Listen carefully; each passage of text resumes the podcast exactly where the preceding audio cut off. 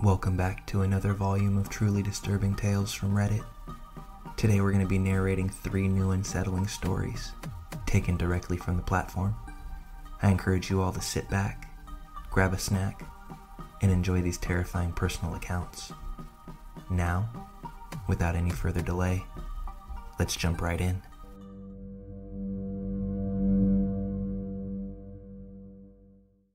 For reference, I work as a barista in a coffee shop inside of a larger store. I'm one of a handful of male baristas at my shop. I'm gay, and I'm very open about this. I wear pride shoes, have a pride flag attached to my name tag, and I have a couple of wristbands with rainbows and phrases like Orlando Strong. So the other day, I was working my shift at the register. A gentleman comes up to me and smiles. I think he noticed the pride flag on my name tag but he didn't explicitly mention it at first. He says he doesn't know what to order and asked me for my opinion.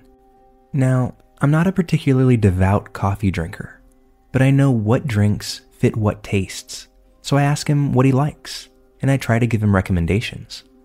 As I'm talking, I can tell he's paying more attention to me than to what I'm saying, which I am completely okay with. He was a shorter but well built man, had beautiful eyes, a nice beard, Basically, the perfect DILF. Eventually, he decides on a super sweet ice drink that we have, and I go to make it for him. As I'm making the drink, one of my coworkers leans over and whispers, I think that customer just took a picture of you. That was a bit of a red flag, but I thanked her and kind of brushed it off. I gave him his drink, and he smiles. He points to the pride flag and says, I love that flag. Where can I get one of those? I laughed and said that I got it from a pride event that I went to a few years back.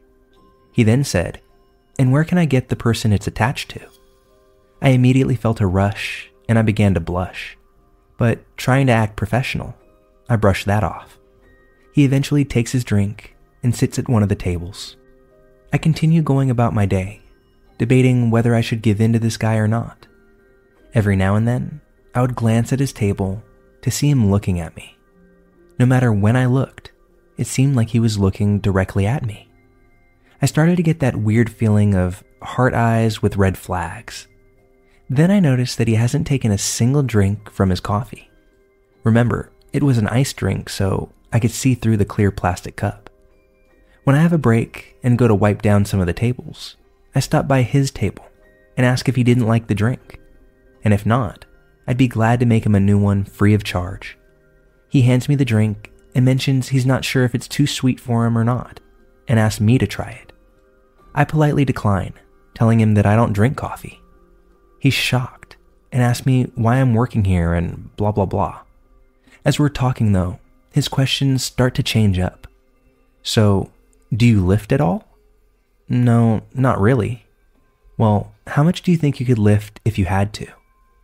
The job requirement is 50 pounds to work here, so I guess at least that much. Well, I've learned that it's good to be able to lift at least half your body weight. How much do you weigh? Immediate red flags go off again. There was something about the combination of the drink and the two questions that made me feel like I was being asked how much of a fight I'd be able to hold. This put me off a little bit more than the previous two red flags, so I kindly and quickly end the conversation and head back to cleaning up the tables. As the hours go by, he continues to sit there, not drinking his drink. Other employees and a couple of managers ask if everything's okay, and he says that he's perfectly happy. Every now and then, he takes a phone call, and at one point, I swear I can see a guy on his phone at a different part of the store talking opposite of the guy at the table. Suddenly, I start to feel like there are more eyes on me than I had initially realized. I pull one of the managers aside and tell him that I'm getting weirder and weirder feelings about the guy. The manager says that we'll keep an eye on him. Now, I was closing on this particular shift, and so as we got closer and closer to closing time, I noticed him still sitting there. When the announcement that the store is closing in a half an hour is made, he comes up to the counter and asks if he could walk me to my car after I got off. I tell him our closing duties take us at least 45 minutes after we close the doors, and he says he'd be happy to wait. I politely decline, and he asks when I work next. I tell him that I'm off for a couple of weeks. Well, then I feel like I should walk you to your car, especially if I might not see you for a couple of weeks. No way. I politely decline, and eventually he leaves. I finish my closing duties and head to the employee area. As soon as I get down there, I tell one of my managers about the situation and ask if I can take the side exit from the store. At our store, we exit out one of the main doors after we close, but there is a side door that we use to get into the building before we open, and that the managers use to get out after we close. He agrees and tells me he'd walk with me to my car to make sure I'm okay if I'm cool with waiting a little while. I am. So I walk out the side doors with a couple of managers, I get into my car, and as I'm driving away, I see a large van with extremely tinted windows parked right in front of the front door. There's no way to know for sure if my customer was in that van and if it was as ominous as I thought it was, but I know that I was not about to stay to figure it out. And I took a long and winding path home that evening. So, to the very hot guy that I sold coffee to, let's not meet. Unless, of course, I just read all of these things wrong and you're just socially awkward and were actually into me, and not in a creepy way that you gave off. But this is my first time posting, and it's actually a story that I had absolutely forgotten about until recently. At the time, I just turned 17 and was still pretty naive to the world. I live in England, so it is legal to work in a bar and serve alcohol supervised, but not to drink alcohol. Not that it ever stopped me. I worked in a working men's club filled with middle aged to elderly people, and most were really nice. I sold bingo tickets twice a week for my dad's cousin, and I was pretty good at it. It's not typical to get tips here, but I earned more in tips than I did my actual wage. On a Saturday, my dad would come with me to have a drink with my elder sister while they played competitive darts in the main bar, overlooking my booth. This one particular evening, there was a middle aged, average looking guy, a little on the plump side, but generally unnoticeable. On the first round of selling tickets, he was on the opposite side of the establishment, just sitting and drinking, looking over at me occasionally.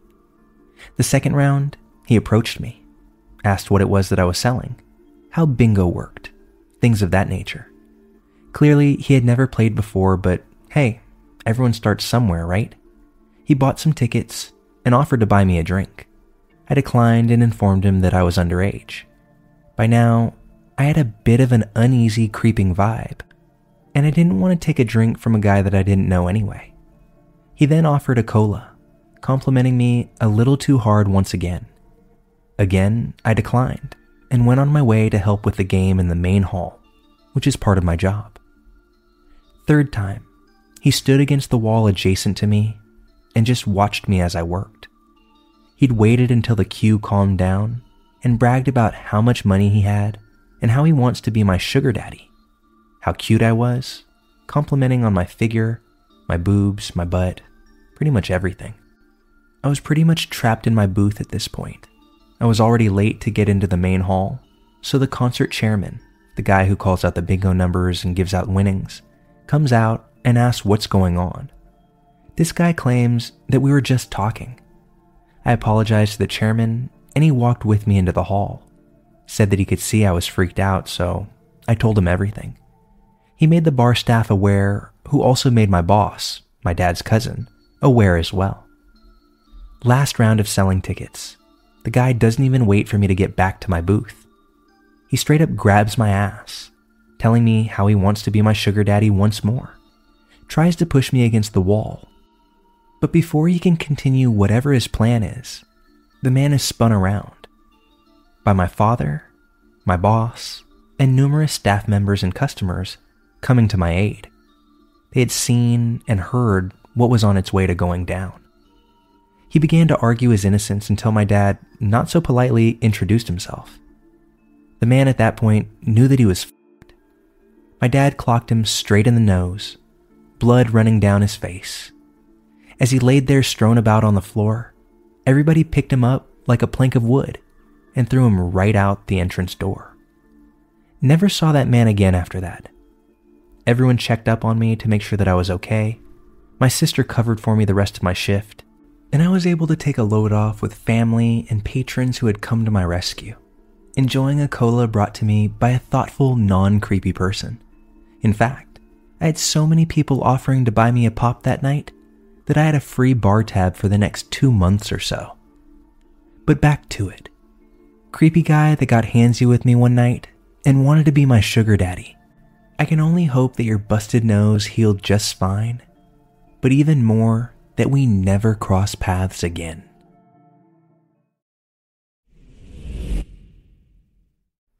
I've always wanted to share this story, and I decided to use an old throwaway account since I usually just lurk here.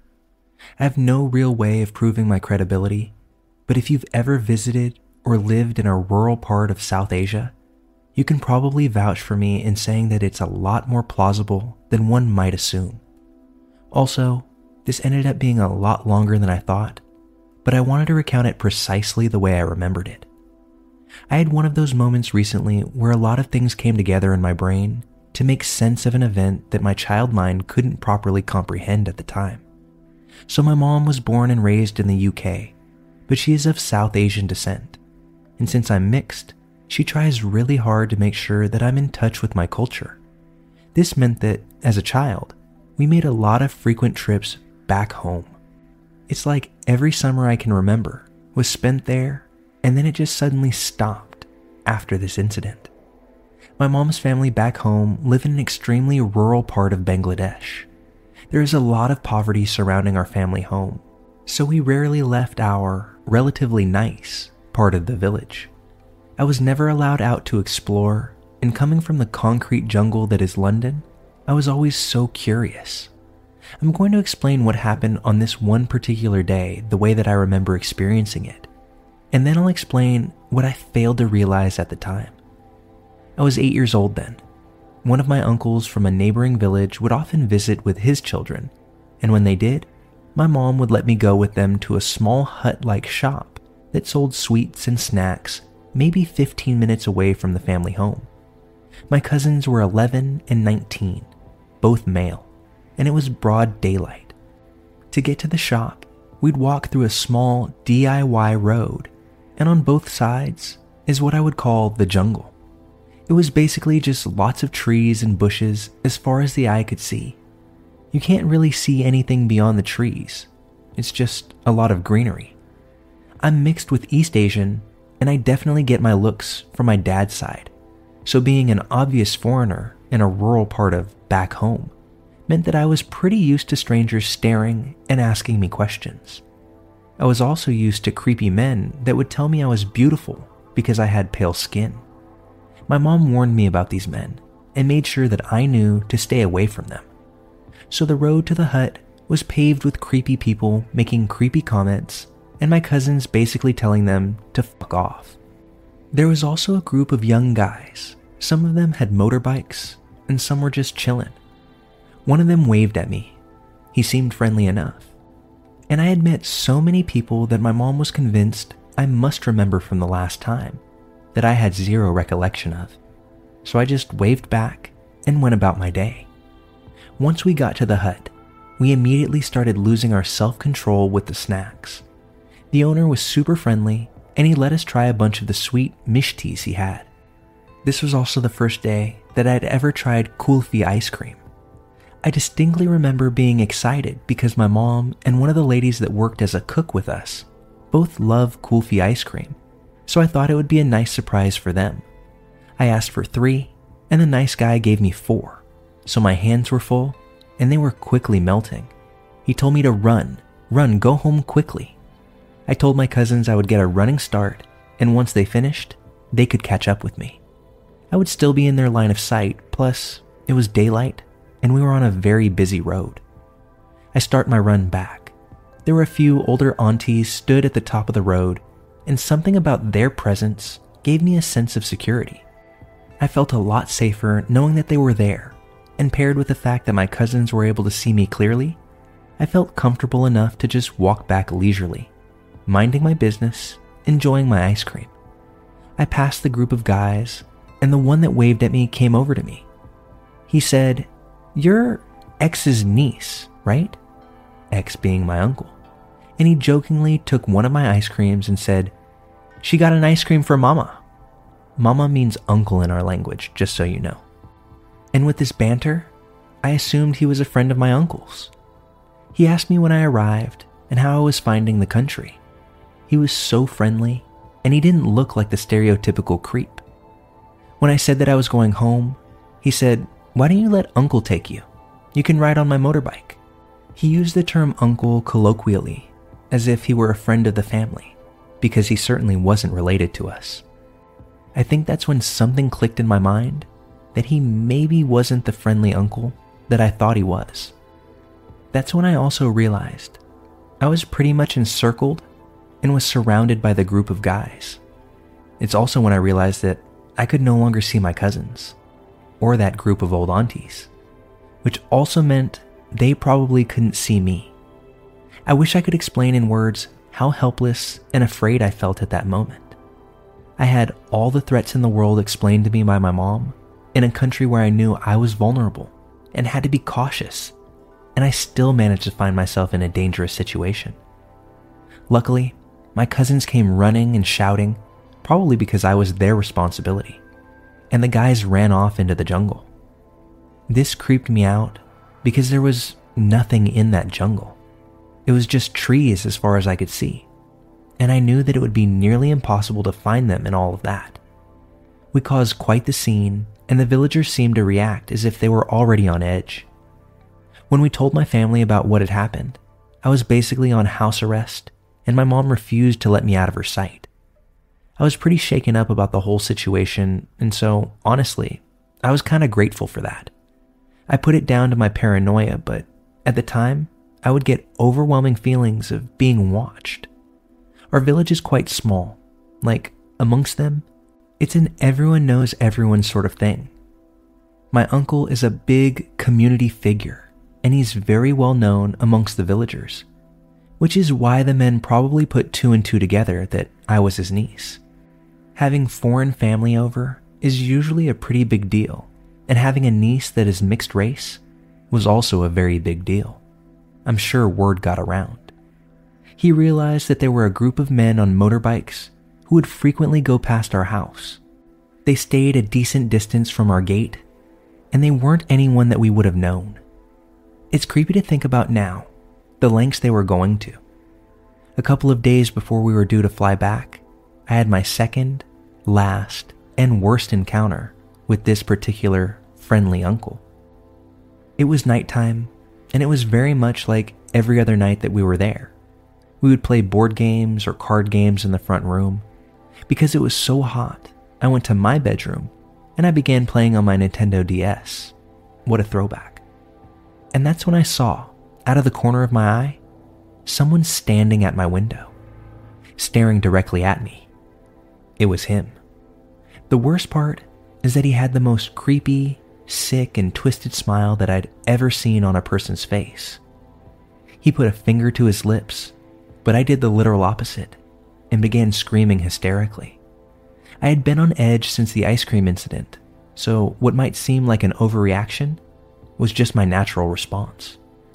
I can't really tell you what happened next because no one has ever told me. My very large uncle and his very large friends are not known to be the friendliest of people, but I was told that he dealt with that man and that he would never bother me again. We recently received a wedding film from one of my cousin's weddings, and part of the film was her leaving to get to the venue. And I noticed that the jungle was no longer there. It had basically been cut down. For the first time, I could see beyond the greenery. That's when my mom explained to me that my uncle had cut it down not long after that particular visit because of the head cutters. Believe me, it sounds even more sinister in my language. My entire life, I've wondered what would have happened to me if I had gotten on that motorbike. But now, I know with reasonable certainty what that man's intentions were. During that time, a gang had been kidnapping beggar children it took a while for the village to realize because it's not unusual for beggar children to go missing. When we were there, people were vaguely aware that it was becoming a trend. A couple of months later, a single head was found. It became known in our village, but people tried to keep it quiet to avoid getting a bad name. The problem went away once a lot of the greenery had been cleared, so there was nowhere left to hide. But it's also when they realized the magnitude of what had been happening underneath their noses. The weird thing is, I've known about the head cutters for a while. I knew it was something that had occurred in our village.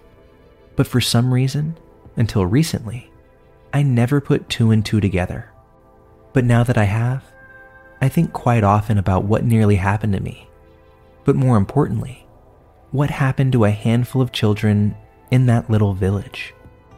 I think about the fact that beyond our relatively small circle, no one else thinks about them. No one is haunted by their deaths, which is like turning a knife in my soul. I've always wanted to tell someone about my experience, but it's not a topic that I really feel comfortable discussing. However, I've also always felt a lot of guilt because while I was lucky to be safe, there were children who weren't. That man still haunts my dreams, but I know that I'm very blessed to still be able to dream. I have no idea who those children were, and I have no possible way of ever knowing their names or even tracing their families. But in a very, very small way, this feels like a tribute to them. We may not know their names, but every person who hears this story now knows that they existed and knows a little bit of their story. And for that, I thank you. So, to the creepy uncle with the motorbike, let's not meet again. I wish the children that had met you never had, and I hope that no one ever has the misfortune of meeting you ever again.